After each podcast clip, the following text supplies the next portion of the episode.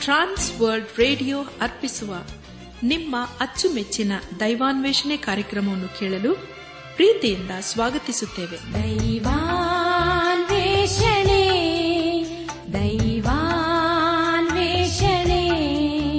ದೈವಾನ್ವೇಷಣೆ ದೈವಾನ್ವೇಷಣೆ. ಬನ್ನಿ ಪ್ರಿಯರೇ ದೇವರ ವಾಕ್ಯವನ್ನು ಧ್ಯಾನ ಮಾಡುವ ಮುನ್ನ ಕರ್ತನ ಸಮ್ಮುಖದಲ್ಲಿ ನಮ್ಮನ್ನು ತಗ್ಗಿಸಿಕೊಂಡು ನಮ್ಮ ಶಿರವನ್ನು ಭಾಗಿಸಿ ನಮ್ಮ ಕಣ್ಣುಗಳನ್ನು ಮುಚ್ಚಿಕೊಂಡು ದೀನತೆಯಿಂದ ಪ್ರಾರ್ಥನೆ ಮಾಡೋಣ. ನಮ್ಮನ್ನು ಬಹಳವಾಗಿ ಪ್ರೀತಿ ಮಾಡಿ ಸಾಕಿ ಸಲಹುವ ನಮ್ಮ ರಕ್ಷಕನಲ್ಲಿ ತಂದೆಯಾದ ದೇವರೇ ನೀನ ಪರಿಶುದ್ಧವಾದ ನಾಮವನ್ನು ಕೊಂಡಾಡಿ ಹಾಡಿ ಸ್ತುತಿಸುತ್ತೇವೆ. ಕರ್ತನೆ ದೇವಾದಿ ದೇವನೇ, ರಾಜಾದಿ ರಾಜನೇ, ಇದನ್ನು ವಿಶೇಷವಾಗಿ ಎಲ್ಲ ಯವನಸ್ಥ ಮಕ್ಕಳನ್ನು ನೀನು ಹಸ್ತಗೊಪ್ಪಿಸುತ್ತೇವೆ ಅವರನ್ನು ನೀನೆ ಕರುಣಿಸಿ, ಅವರ ವಿದ್ಯಾಭ್ಯಾಸವನ್ನು, ಕೆಲಸ ಕಾರ್ಯಗಳನ್ನು ಹಾಗೂ ಅವರ ಭವಿಷ್ಯತನ್ನು ನೀನೆ ಆಶೀರ್ವದಿಸಪ್ಪ. ಅವರು ತಮ್ಮ ಜೀವಿತದಲ್ಲಿ ನಿನ್ನ ವಾಕ್ಯಕ್ಕೆ ವಿಧೇಯರಾಗಿ ಜೀವಿಸುತ್ತಾ ನಿನ್ನ ಆಶೀರ್ವಾದಕ್ಕೆ ಪಾತ್ರರಾಗಲು ದಯ ತೋರಿಸು. ಎಲ್ಲ ಘನಮಾನ ಮಹಿಮೆ ನಿನಗೆ ಮಾತ್ರ ಸಲ್ಲಿಸುತ್ತಾ ನಮ್ಮ ಪ್ರಾರ್ಥನೆ ಸ್ತೋತ್ರಗಳನ್ನು ಯೇಸು ಕ್ರಿಸ್ತನ ದಿವ್ಯ ನಾಮದಲ್ಲಿ ಸಮರ್ಪಿಸಿಕೊಳ್ಳುತ್ತೇವೆ ತಂದೆಯೇ. Amen.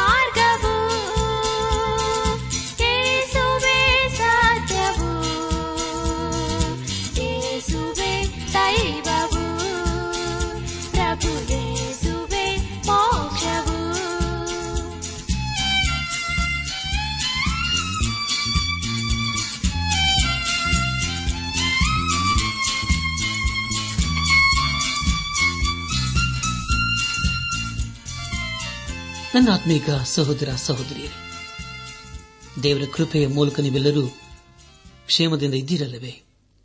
ನೀವು ಯಾವಾಗಲೂ ಸಂತೋಷದಿಂದಲೂ, ಸಮಾಧಾನದಿಂದಲೂ ಇರಬೇಕೆಂಬುದೇ ನಮ್ಮ ಅನುದಿನದ ಪ್ರಾರ್ಥನೆಯಾಗಿದೆ. ನಮ್ಮ ಜೀವಿತದಲ್ಲಿ ದೇವರನ್ನು ಹಾತುಕೊಂಡು ಜೀವಿಸುವಾಗ ಖಂಡಿತವಾಗಿ ಆತನು ನಮ್ಮನ್ನು ಆಶೀರ್ವದಿಸುತ್ತಾನೆ. ಕಳೆದ ಕಾರ್ಯಕ್ರಮದಲ್ಲಿ ನಾವು ಸತ್ಯವೇದದಲ್ಲಿ ಇಪ್ಪತ್ಮೂರನೇ ಪುಸ್ತಕವಾಗಿರುವ ಯೇಷಾನು ಬರೆದಂತಹ ಪ್ರವಾದನೆ ಗ್ರಂಥದ ಹನ್ನೊಂದು ಹಾಗೂ ಹನ್ನೆರಡನೇ ಅಧ್ಯಾಯಗಳನ್ನು ಧ್ಯಾನ ಮಾಡಿಕೊಂಡು ಅದರ ಮೂಲಕ ನಮ್ಮ ನಿಜ ಜೀವಿತಕ್ಕೆ ಬೇಕಾದ ಅನೇಕ ಆತ್ಮಿಕ ಪಾಠಗಳನ್ನು ಕಲಿತುಕೊಂಡು ಅನೇಕ ರೀತಿಯಲ್ಲಿ ಆಶೀರ್ವಿಸಲ್ಪಟ್ಟಿದ್ದೇವೆ. ಇದೆಲ್ಲ ದೇವರ ಮಹಾಕೃಪೆಯಾಗಿದೆ. ದೇವರಿಗೆ ಮಹಿಮೆಯುಂಟಾಗಲಿ. ಧ್ಯಾನ ಮಾಡಿದಂಥ ವಿಷಯಗಳನ್ನು ಈಗ ನೆನಪು ಮಾಡಿಕೊಂಡು ಮುಂದಿನ ವೇದ ಭಾಗಕ್ಕೆ ಸಾಗೋಣ. ಅಭಿಷಿಕ್ತನ ವಿಷಯವಾದ ಎರಡು ದೈವೋಕ್ತಿಗಳೆಂಬುದಾಗಿಯೂ ಹನ್ನೊಂದನೇ ಅಧ್ಯಾಯದ ಒಂದರಿಂದ ಒಂಬತ್ತನೇ ವಚನಗಳಲ್ಲಿ ಯೇಸು ಕ್ರಿಸ್ತನ ರಾಜ್ಯದ ಲಕ್ಷಣಗಳ ಕುರಿತಾಗಿಯೂ ಎರಡನೇದಾಗಿ ಹತ್ತರಿಂದ ಹದಿನಾರನೇ ವಚನಗಳಲ್ಲಿ ಸೆರೆಬಿದ್ದವರು ಹಿಂದಿರುಗುವರು ಎಂಬುದಾಗಿಯೂ ಹನ್ನೆರಡನೇ ಅಧ್ಯಾಯದ ಮುಖ್ಯ ಪ್ರಸ್ತಾಪ ಯಹೋವನ ಸ್ತೋತ್ರ ಗೀತೆಗಳು ಎಂಬ ವಿಷಯಗಳ ಕುರಿತು ನಾವು ಧ್ಯಾನ ಮಾಡಿಕೊಂಡು ಅದರ ಮೂಲಕ ಅನೇಕ ರೀತಿಯಲ್ಲಿ ಆಶೀರ್ವಿಸಲ್ಪಟ್ಟಿದ್ದೇವೆ. ಇಂದು ನಾವು ಯಶಪ್ರವಾದನೆ ಗ್ರಂಥ ಹದಿಮೂರನೇ ಅಧ್ಯಾಯ ಒಂದರಿಂದ ಇಪ್ಪತ್ತೆರಡನೇ ವಚನಗಳನ್ನು ಧ್ಯಾನ ಮಾಡಿಕೊಳ್ಳೋಣ. ಮುಂದೆ ನಾವು ಧ್ಯಾನ ಮಾಡುವಂತಹ ಎಲ್ಲ ಹಂತಗಳಲ್ಲಿ ದೇವರನ್ನು ಆಚರಿಸಿಕೊಂಡು ಮುಂದೆ ಮುಂದೆ ಸಾಗೋಣ.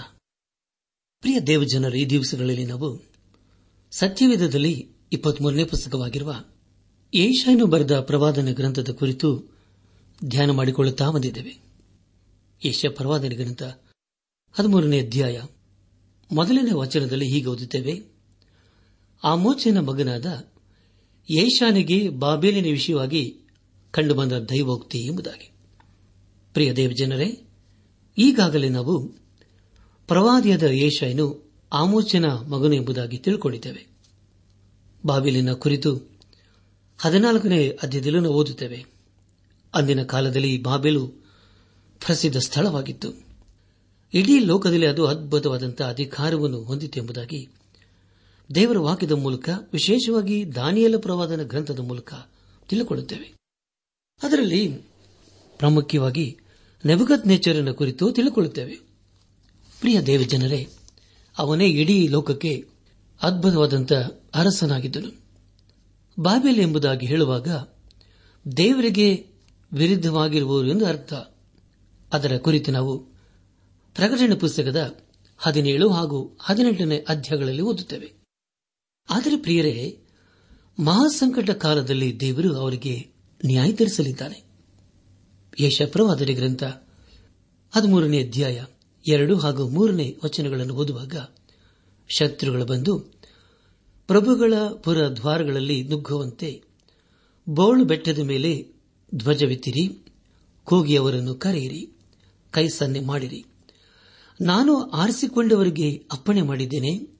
ಹೌದು, ಉತ್ಸಾಹದಿಂದ ಮೆರೆಯುವ ಆ ನನ್ನ ಶೂರರು ನನ್ನ ಕೋಪವನ್ನು ತೀರಿಸಲಿ ಎಂದು ಅವರನ್ನು ಕರೆದಿದ್ದೇನೆ ಎಂಬುದಾಗಿ. ಕರ್ತನಲ್ಲಿ ಪ್ರಿಯ ದೇವ ಜನರೇ ಇಲ್ಲಿ ನಾವು ಆರಿಸಿಕೊಳ್ಳುವುದು ಎಂಬುದಾಗಿ ಓದುತ್ತೇವೆ. ಅಂದರೆ ಪ್ರಿಯರೇ, ಒಂದು ಪ್ರತ್ಯೇಕವಾದಂಥ ಕೆಲಸಕ್ಕಾಗಿ ಆರಿಸಿಕೊಳ್ಳುವುದು ಎಂದು ಅರ್ಥ ದೇವರ ಒಂದು ಉದ್ದೇಶಪೂರ್ವಕವಾಗಿ ಬಾಬೆಲನ್ನು ಬೆಳೆಸಿದನು. ಅದೇ ರೀತಿಯಲ್ಲಿ ದೇವರು ಅಶೂರ್ಯದವರನ್ನು ಸಹ ಬೆಳೆಸಿದನು. ಯಶ ಪ್ರವಾದನೆ ಗ್ರಂಥ ಹತ್ತನೇ ಅಧ್ಯಾಯ ಐದನೇ ವಚನದಲ್ಲಿ ಹೀಗೆ ಓದುತ್ತೇವೆ, ಆಹಾ ಅಶೂರ್ಯವೇ ನೀನು ನನ್ನ ಕೋಪವೆಂಬ ಕೋಲು, ನಿನ್ನ ಕೈಯಲ್ಲಿರುವ ದೊಣ್ಣೆಯು ನನ್ನ ರೋಷವೇ ಎಂಬುದಾಗಿ. ಪ್ರಿಯರಿ, ನಿಮಗಾಗಿ ನಾನು ಮತ್ತೊಂದು ಸಾರಿ ಓದ್ತೇನೆ. ದಯಮಾಡಿ ಆಲಿಸಿರಿ. ಯಶಪ್ರವಾದನೆ ಗ್ರಂಥ ಹತ್ತನೇ ಅಧ್ಯಾಯ ಐದನೇ ವಚನ. ಆಹಾ ಅಶೂರವೇ ನೀನು ನನ್ನ ಕೋಪವೆಂಬ ಕೋಲು, ನಿನ್ನ ಕೈಯಲ್ಲಿರುವ ದುಳ್ಳೆಯು ನನ್ನ ರೋಷವೇ ಎಂಬುದಾಗಿ. ನನ್ನ ಆತ್ಮಿಕ ಸಹೋದರ, ಸಹೋದರಿಯರೇ, ದೇವರು ಇಸ್ರಾಲರನ್ನು ದಂಡಿಸುವುದಕ್ಕೆ ಹಾಗೂ ಕ್ರಮಪಡಿಸುವುದಕ್ಕೆ ಅಶೂರ್ಯದವರನ್ನು ಉಪಯೋಗಿಸಿಕೊಂಡನು ನಂತರ ಅಶೂರ್ಯದವರನ್ನು ದೇವರು ನ್ಯಾಯ ತೀರಿಸಿದನು ಅದೇ ರೀತಿಯಲ್ಲೂ ದೇವರು ಬಾಬೇಲನ್ನು ಬಿಡಲಿಲ್ಲ. ಅವರಿಗೂ ಸಹ ನ್ಯಾಯ ತರಿಸಿದನು. ಜೀವ ಸ್ವರೂಪನಾದ ದೇವರು, ಇಸ್ರಾಯೇಲರನ್ನು ದಂಡಿಸುವುದಕ್ಕೆ ಬಾಬೇಲಿನವರನ್ನು ಹಾಗೂ ಅಶೂರ್ಯದವರನ್ನು ಆರಿಸಿಕೊಂಡು ತನ್ನ ಉದ್ದೇಶವನ್ನು ಪ್ರಕಟ ಮಾಡಿದನು. ಅವರನ್ನು ದೇವರು ತನ್ನ ಕಾರ್ಯವನ್ನು ನೆರವೇರಿಸುವುದಕ್ಕೆ ಒಂದೊಂದು ಸಾಧನವಾಗಿ ಉಪಯೋಗಿಸಿಕೊಂಡನು. ನಮ್ಮ ಧ್ಯಾನವನ್ನು ಮುಂದುವರೆಸಿ ಏಷಾ ಪ್ರವಾದನೆ ಗ್ರಂಥ ಹದಿಮೂರನೇ ಅಧ್ಯಾಯ. ನಾಲ್ಕನೇ ವಚನವನ್ನು ಓದುವಾಗ, ಆಹಾ ಬಹುಜನ ಸಮೂಹವಿದ್ದಂತೆ ಗದ್ದಲವು ಬೆಟ್ಟಗಳಲ್ಲಿ ಕೇಳುಬರುತ್ತದೆ. ಈಗೋ ಒಟ್ಟಿಗೆ ಕೂಡಿಕೊಂಡ ರಾಜ್ಯ ಜನಾಂಗಗಳ ಆರ್ಭಟ, ಸೇನಾಧೀಶ್ವರನಾದ ಯಹೋವನು ಸೈನ್ಯವನ್ನು ಯುದ್ದಕ್ಕಾಗಿ ಅಣಿ ಮಾಡುತ್ತಿದ್ದಾನೆ ಎಂಬುದಾಗಿ. ನನ್ನ ಆತ್ಮಿಕ ಸಹೋದರ ಸಹೋದರಿಯರೇ, ಇಲ್ಲಿ ಬಾಬೇಲಿನವರು ಯಹೂದದ ದಕ್ಷಿಣ ರಾಜ್ಯದವರು ಸರಿಯಾಗಿ ತೆಗೆದುಕೊಂಡು ಹೋಗಲು ಸನ್ನದ್ದರಾಗುತ್ತಿದ್ದಾರೆ ಹದಿಮೂರನೇ ಅಧ್ಯಾಯ. ಐದನೇ ವಚನದಲ್ಲಿ ಹೀಗೆ ಓದುತ್ತೇವೆ. ಯೋಹೋವನು ಆತನ ರೋಷಕ್ಕೆ ಆಯ್ದೆಗಳಾದವರು ದೂರ ದೇಶದಿಂದ ಅಂದರೆ ಆಕಾಶ ಮಂಡಲದ ಕಟ್ಟ ಕಡೆಯಿಂದ ಭೂಮಿಯನ್ನೆಲ್ಲ ಹಾಳು ಮಾಡುವುದಕ್ಕಾಗಿ ಬಂದಿದ್ದಾರೆ ಎಂಬುದಾಗಿ. ನನ್ನಾತ್ಮಿಕ ಸಹೋದರ ಸಹೋದರಿಯರೇ, ದಯಮಾಡಿ ಗಮನಿಸಿ. ಇಲ್ಲಿ ಜೀವ ಸ್ವರೂಪನಾದ ದೇವರು ಯಹೂದವನ್ನು ನ್ಯಾಯ ತೀರಿಸುವುದಕ್ಕೆ ಬಾಬೆಲನ್ನು ಒಂದು ಸಾಧನವಾಗಿ ಉಪಯೋಗಿಸಿಕೊಳ್ಳುವುದರ ಕುರಿತು ತಿಳಿಕೊಳ್ಳುತ್ತೇವೆ. ಇದೇ ರೀತಿಯಲ್ಲಿ ಈಗಾಗಲೇ ದೇವರು ಅಶೌರ್ಯದವರನ್ನು ಉಪಯೋಗಿಸಿಕೊಂಡಿದ್ದಾನೆ. ಹದಿಮೂರನೇ ಅಧ್ಯಾಯ ಆರನೇ ವಚನದಲ್ಲಿ ಹೀಗೆ ಗೊತ್ತಿದ್ದೇವೆ. ಅರ್ಚಿಕೊಳ್ಳಿರಿ, ಯಹೋವನ ದಿನವೂ ಸಮೀಪವಾಯಿತು. ಅದು ಸರ್ವಶಕ್ತಿನಿಂದ ನಾಶ ರೂಪವಾಗಿ ಬರುವುದು ಎಂಬುದಾಗಿ. ಪ್ರೇರೆ ನಿಮಗಾಗಿ ನಾನು ಮತ್ತೊಂದು ಸಾರಿ ಓದ್ತೇನೆ. ಅರ್ಚಿಕೊಳ್ಳಿರಿ. ಯಹೋವನ ದಿನವು ಸಮೀಪವಾಯಿತು. ಅದು ಸರ್ವಶಕ್ತಿನಿಂದ ನಾಶರೂಪವಾಗಿ ಬರುವುದು ಎಂಬುದಾಗಿ. ಪ್ರಿಯ ದೇವಜನರೇ, ಇಲ್ಲಿ ನಾವು ಮಹಾ ಸಂಕಟ ಕಾಲದ ಕುರಿತು ತಿಳಿದುಕೊಳ್ಳುತ್ತೇವೆ ನಮ್ಮ ಧ್ಯಾನವನ್ನು ಮುಂದುವರೆಸಿ. ಯೇಷ ಪ್ರವಾದನೆ ಗ್ರಂಥ, ಹದಿಮೂರನೇ ಅಧ್ಯಾಯ, ಏಳರಿಂದ ಒಂಬತ್ತನೇ ವಚನಗಳನ್ನು ಓದುವಾಗ, ಅದರಿಂದ ಎಲ್ಲರ ಕೈ ಜೋಲು ಬೀಳುವುದು, ಎಲ್ಲರ ಹೃದಯ ಕರಗಿ ನೀರಾಗುವುದು. ಅವರು ಬೆಚ್ಚಿ ಬೀಳುವರು. ಯಾತನೆ ವೇದನೆಗಳು ಅವರನ್ನಾಕ್ರಮಿಸುವವು ಹೆರುವ ಹೆಂಗಸಿನಂತೆ ಸಂಕಟ ಪಡುವರು ಒಬ್ಬರನ್ನೊಬ್ಬರು ನೋಡಿ ವಿಸ್ಮಯ ಪಡುವರು ಅವರ ಮುಖಗಳು ತಲ್ಲಣದಿಂದ ಬೆಂಕಿ ಬೆಂಕಿಯಾಗುವು. ಈಗ ಯಹೋವನ ದಿನವೂ ಬರುತ್ತಿದೆ. ಅದು ಭೂಮಿಯನ್ನು ಹಾಳು ಮಾಡಿ ಪಾಪಿಗಳನ್ನು ನಿರ್ಮೂಲಪಡಿಸುವುದಕ್ಕೆ ಆತನ ಕೋಪೋದ್ರೇಕದಿಂದಲೂ ತೀಕ್ಷ್ಣ ರೋಷದಿಂದಲೂ ಕ್ರೂರವಾಗಿರುವುದು ಎಂಬುದಾಗಿ. ಪ್ರೇರೆ ಇದು ಎಂಥ ಭಯಂಕರವಾದಂಥ ಸಂಗತಿಯಲ್ಲವೇ? ಈಗಾಗಲೇ ದೇವರು ಈ ಸರಾಲರನ್ನು ದಂಡಿಸುವುದಕ್ಕೆ ಯಾರನ್ನು ಉಪಯೋಗಿಸಿಕೊಂಡನೋ ಅದೇ ರೀತಿಯಲ್ಲಿ ಮುಂದೆ ಸಹ ಉಪಯೋಗಿಸಿಕೊಳ್ಳಲಿದ್ದಾನೆ. ಅದು ಪ್ರಸವ ವೇದನೆಯ ಪ್ರಾರಂಭದ ದಿನಗಳಾಗಿರುತ್ತದೆ. ಏಷ ಪ್ರವಾದನೆ ಗ್ರಂಥ.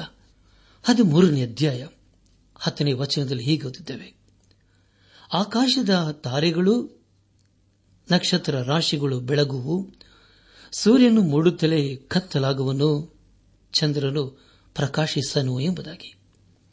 ಪ್ರಿಯ ದೇವಜನರೇ ಇದೇ ರೀತಿಯ ಪ್ರವಾದಿಯನ್ನು ನಾವು ಮತ್ತನ್ನು ಬರೆದ ಸುವಾರ್ತೆ, ಇಪ್ಪತ್ನಾಲ್ಕನೇ ಅಧ್ಯಾಯ, ಇಪ್ಪತ್ತೊಂಬತ್ತನೇ ವಚನ ಹಾಗೂ ಪ್ರಕಟಣೆ ಪುಸ್ತಕ ಎಂಟನೇ ಅಧ್ಯಾಯ ಹನ್ನೆರಡನೇ ವಚನದಲ್ಲಿ ಓದುತ್ತೇವೆ. ದಯಮಾಡಿ ಆ ವಚನಗಳನ್ನು ಓದಿಕೊಳ್ಳೋಣ.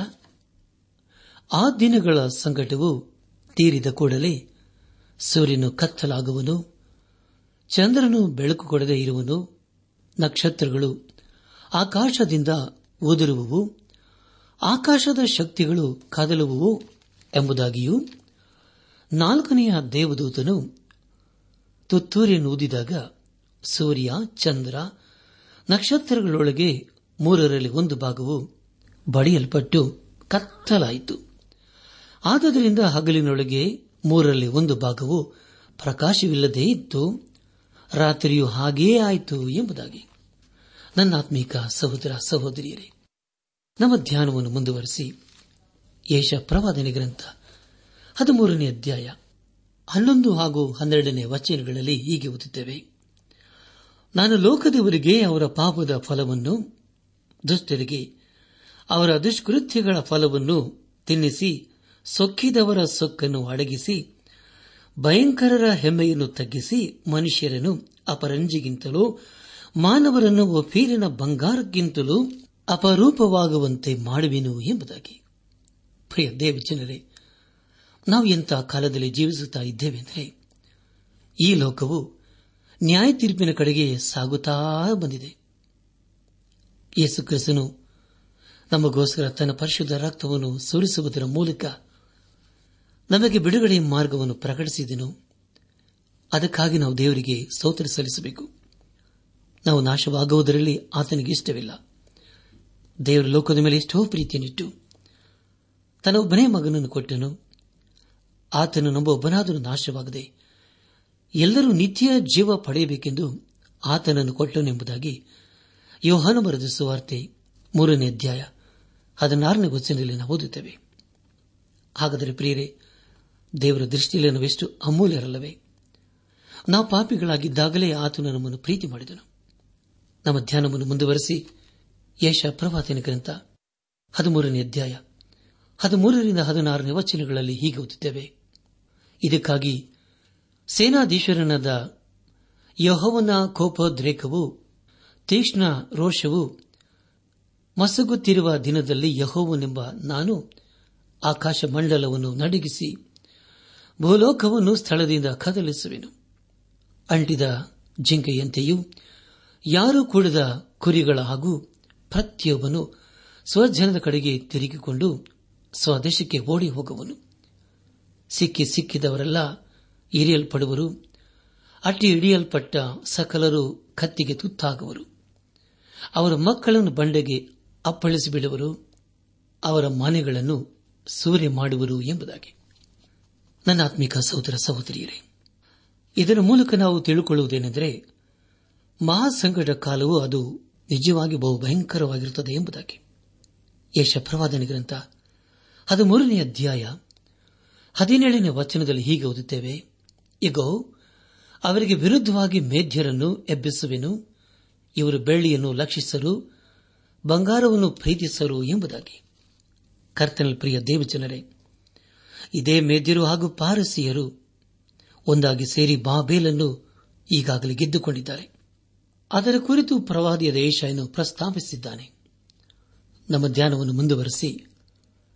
ಏಷ ಪ್ರವಾದನೆ ಗ್ರಂಥ ಹದಿಮೂರನೇ ಅಧ್ಯಾಯ. ಹತ್ತೊಂಬತ್ತನೇ ವಚನದಲ್ಲಿ ಹೀಗೆ ಓದುತ್ತೇವೆ. ರಾಜ್ಯಗಳಿಗೆ ಶಿರೋ ರತ್ನವು ಕಸ್ತಿಯರ ಮಹಿಮೆಗೆ ಭೂಷಣವೂ ಆದ ಬಾಬೇಲಿಗೆ ದೇವರು ಕೆಡವಿದ ಸೌದೋಮ್ ಗೋಮರುಗಳ ಗತಿಯು ಸಂಭವಿಸುವುದು ಎಂಬುದಾಗಿ. ನನ್ನ ಆತ್ಮಿಕ ಸಹೋದರ ಸಹೋದರಿಯರೇ ದಮ್ಮಡಿ ಗಮನಿಸಿ, ಈ ಪ್ರವಾದನೆಯು ನೆರವೇರಿದೆ. ಒಂದು ಕಾಲದಲ್ಲಿ ಬಾಬೇಲಿನವರು ಅದ್ಭುತವಾಗಿದ್ದರು. ದೇವರು ತನ್ನ ನ್ಯಾಯ ತೀರ್ಪನ್ನು ಹೇಗೆ ತೀರಿಸಿದನು ಎಂಬುದಾಗಿ ನಾವು ಸದೋಮ್ ಗೋಮರದ ಮೂಲಕ ನಾವು ತಿಳಿದುಕೊಳ್ಳುತ್ತೇವೆ ಬಾಬೇಲ್ ನಗರವು ಒಂದು ಅದ್ಭುತವಾದ ನಗರವಾಗಿತ್ತು. ಯರುಸೆಲೆಮನು ರೋಮಾಯರು ಹಾಳು ಮಾಡಿದರು. ಆದರೆ ಅದನ್ನು ತಿರುಗಿ ಕಟ್ಟಿಸಿದರು. ಅದೇ ರೀತಿಯಲ್ಲಿ ಬಾಬೇಲನ್ನು ಕೂಡ ಮತ್ತೆ ಕಟ್ಟಿದರು, ಆದರೆ ಮುಂಚೆ ಇದ್ದಂತಹ ಸ್ಥಳದಲ್ಲಿ ಅಲ್ಲ, ಬೇರೆ ಸ್ಥಳದಲ್ಲಿ ಕಟ್ಟಿದರು. ಬಾಬೇಲದು ಗಲಿಬಿಲಿಗೆ ಹೋಲಿಕೆಯಾಗಿದೆ. ಮುಂದೆ ಒಂದು ದಿನ ಅದು ವ್ಯಾಪಾರಕ್ಕೆ, ಧಾರ್ಮಿಕತೆಗೆ, ರಾಜಕೀಯಕ್ಕೆ, ಅಧಿಕಾರಕ್ಕೆ ಹಾಗೂ ಶಿಕ್ಷಣಕ್ಕೆ ಕೇಂದ್ರ ಸ್ಥಳವಾಗಲಿದೆ.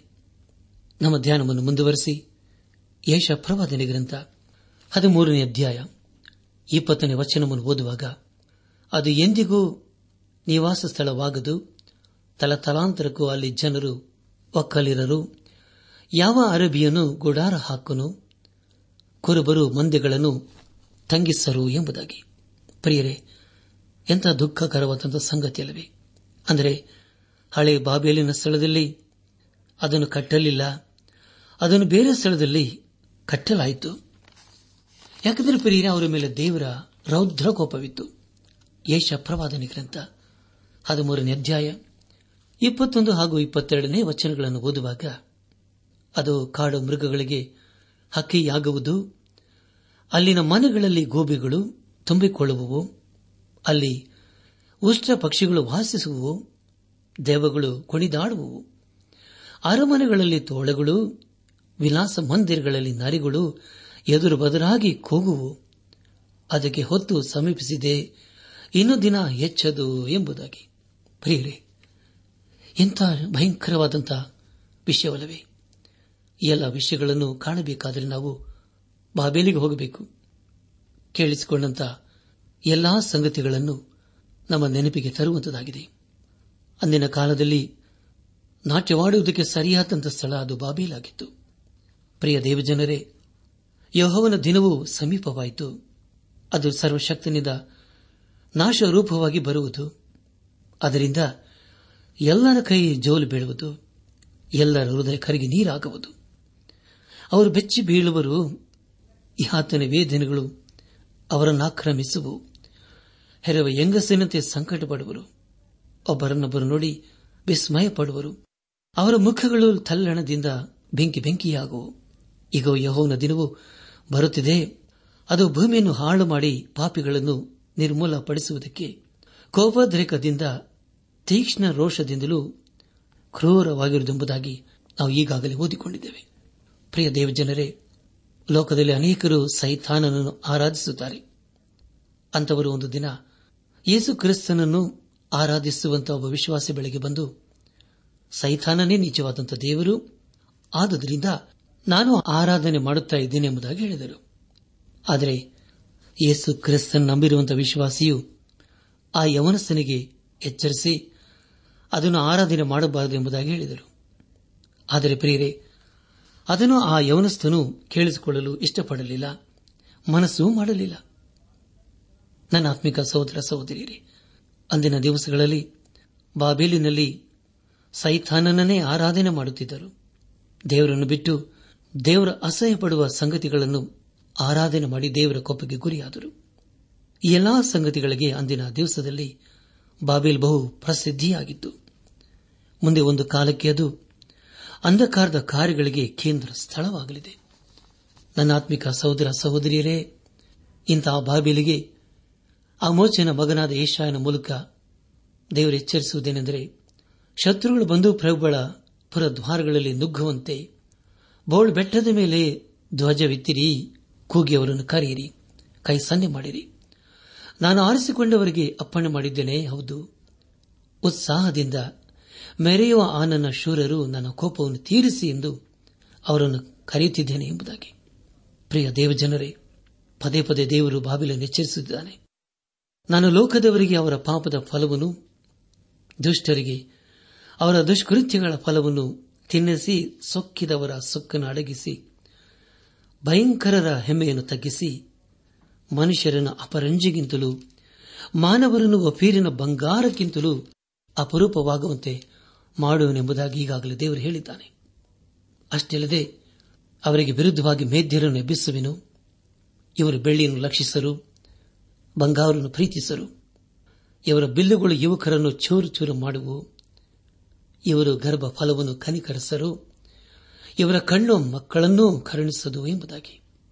ಹೌದು ಪ್ರಿಯರಿ, ಒಂದು ವೇಳೆ ನಾವು ದೇವರಿಗೆ ಅವಿಧೇಯರಾಗಿ ಜೀವಿಸುತ್ತಾ ಇರುವುದಾದರೆ ನಮ್ಮ ಮೇಲೆ ದೇವರ ರೌದ್ರ ಕೋಪ ಬರುತ್ತದೆ. ಬಾಬಿಲಿನಲ್ಲಿ ಕ್ರಿಸ್ತ ವಿರೋಧಿ ಸಹ ತನ್ನ ಅಧಿಕಾರವನ್ನು ನಡೆಸುತ್ತಿದ್ದನು. ಅದರ ಅಧಿಕಾರವೇ ಅಲ್ಲಿ ನಡೆಯುತ್ತಿತ್ತು. ಹಳೆ ಬಾಬೆಲ್ ನಾಶವಾದ ಹಾಗೆ ಇದೂ ಸಹ ನಾಶವಾಗಲಿದೆ.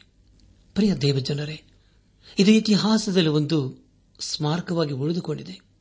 ಹಾಗೂ ದೇವರು ಹೇಳಿಸಿದ ಪ್ರವಾದನೆಯು ಎಷ್ಟೋ ನಿಜವೆಂಬುದಾಗಿ ನಮ್ಮ ಮುಂದೆ ಮುಂದೆ ನಾವು ತಿಳಿದುಕೊಳ್ಳಲಿದ್ದೇವೆ ಬಾಬೆಲಿಗೆ ದೇವರ ಮುಂದೆ ನ್ಯಾಯ ತೀರಿಸಲಿದ್ದಾನೆ ಹಾಗೂ ತನ್ನ ರೌದ್ರ ಕೋಪವನ್ನು ಅವರ ಮೇಲೆ ಸುಳಿಸಲಿದ್ದಾನೆ. ಯೇಷ ಪ್ರವಾದನೆ ಗ್ರಂಥದ ಹದಿನಾಲ್ಕನೇ ಅಧ್ಯಾಯದಲ್ಲಿಯೂ ಯಾವ ರೀತಿಯಲ್ಲಿ ದೇವರು ಬಾಬೆಲನ್ನು ಶಿಕ್ಷಿಸುತ್ತಾನೆಂಬುದಾಗಿ ನಾವು ತಿಳಿದುಕೊಳ್ಳಿದ್ದೇವೆ ದಯಮಾಡಿ ಸಮಯ ಮಾಡಿಕೊಂಡು ಯೇಷ ಪ್ರವಾದನೆ ಗ್ರಂಥದ ಹದಿನಾಲ್ಕನೇ ಅಧ್ಯಾಯವನ್ನು ಓದಿಕೊಂಡು ಮುಂದಿನ ಕಾರ್ಯಕ್ರಮವನ್ನು ಆಲಿಸಲು ಸಿದ್ದರಾಗಬೇಕೆಂಬುದಾಗಿ ನಿಮ್ಮನ್ನು ನಾನು ಪ್ರೀತಿಯಿಂದ ಕೇಳಿಕೊಳ್ಳುತ್ತೇನೆ. ಪ್ರಿಯ ದೇವಜನರೇ ದೇವರು ತಿರಸ್ಕಾರ ಸಹಿಸುವನಲ್ಲ. ಮನುಷ್ಯನ ತಾನೇನು ಬಿತ್ತುತ್ತಾನೋ ಅದನ್ನೇ ಕೊಯ್ಯಬೇಕು ಬಾಬೆಲಿನವರ ಜೀವಿತದಲ್ಲಿ ಅದೇ ಆದದ್ದು. ದೇವರನ್ನು ಎಚ್ಚರಿಸಿದನು. ಆದರೆ ಅವರು ದೇವರ ಕಡೆಗೆ ತಿರುಗಿಕೊಳ್ಳಲಿಲ್ಲ. ಬದಲಾಗಿ ದೇವರ ಅಸಹ್ಯ ಪಡುವಂತಹ ಸಂಗತಿಗಳನ್ನು ಹಾಗೂ ದೇವರು ಇಷ್ಟಪಡದಿರುವಂತಹ ಸಂಗತಿಗಳನ್ನು ಆರಾಧನೆ ಮಾಡುತ್ತಾ ಆತನ ಕೋಪಕ್ಕೆ ಗುರಿಯಾದರು.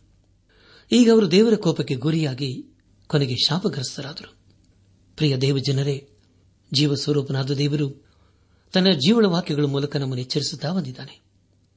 ಬಾಬೆಲನ್ನು ದಂಡಿಸುವುದರ ಮೂಲಕ ಸೋದಂ ಗೋಮರಗಳನ್ನು ನಾಶಪಡಿಸುವುದರ ಮೂಲಕ ತಾನೆಂಥ ಭಯಂಕರ ದೇವರೆಂಬುದಾಗಿ ಈಗಾಗಲೇ ಪ್ರಕಟಿಸಿಕೊಂಡಿದ್ದಾನೆ.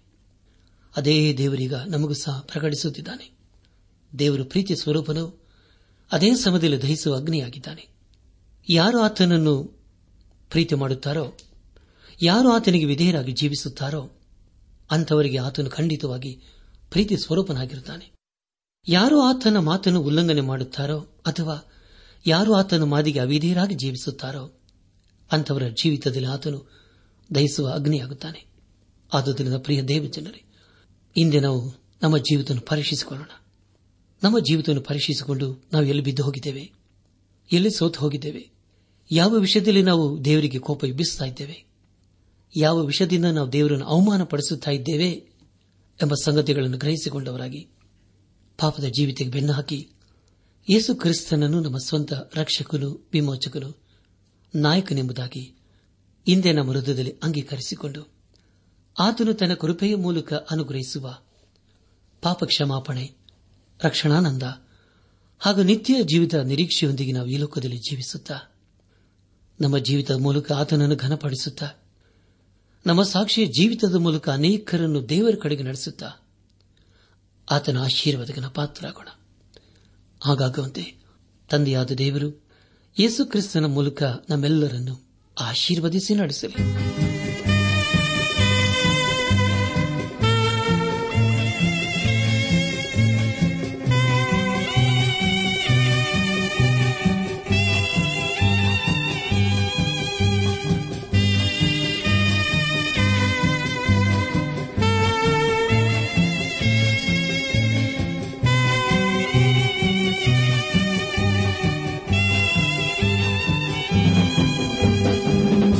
Shama.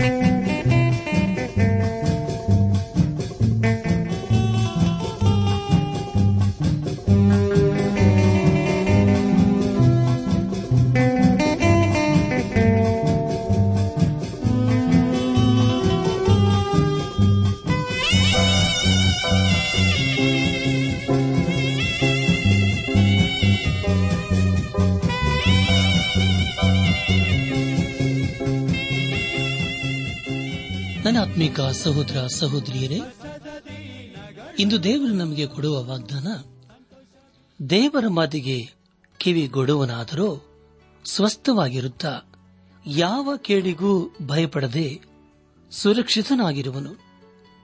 ಜ್ಞಾನೋತಿಗಳ ಪುಸ್ತಕ ಮೊದಲನೇ ಅಧ್ಯಾಯ ಮೂವತ್ಮೂರನೇ ವಚನ.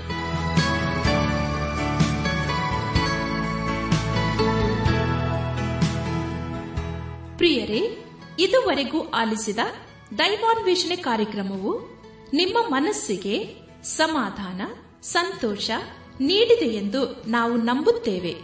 ನಮ್ಮೆಲ್ಲರ ಸೃಷ್ಟಿಕರ್ತನಾದ ಏಸು ನಮ್ಮೊಂದಿಗೆ ಸದಾ ಇರುವಾತನಾಗಿದ್ದಾನೆ. ನಿಮ್ಮ ಚಿಂತೆ, ದುಃಖ, ಕಾಯಿಲೆ, ಕಷ್ಟಗಳ ಪರಿಹಾರಕ್ಕಾಗಿ ಆತನ ಹೆಸರಿನಲ್ಲಿ ಪ್ರಾರ್ಥಿಸಿರಿ. ನೀವು ನಮ್ಮ ವಿಳಾಸಕ್ಕೆ ಸಂಪರ್ಕಿಸುವುದಾದರೆ ನಾವು ನಿಮಗಾಗಿ ಪ್ರಾರ್ಥಿಸುತ್ತೇವೆ ಹಾಗೂ ಉತ್ತರಿಸುತ್ತೇವೆ.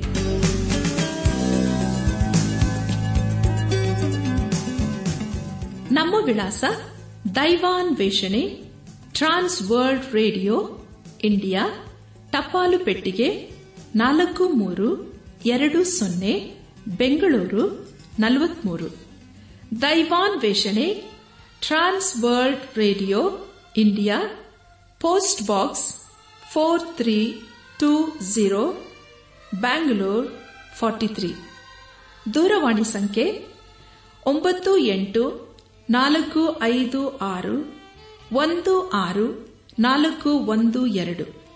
ನಮ್ಮ ಇಮೇಲ್ ವಿಳಾಸ Kannada TTB at radio eight eight two dot com ನಮಸ್ಕಾರ, ಪ್ರಿಯರೇ.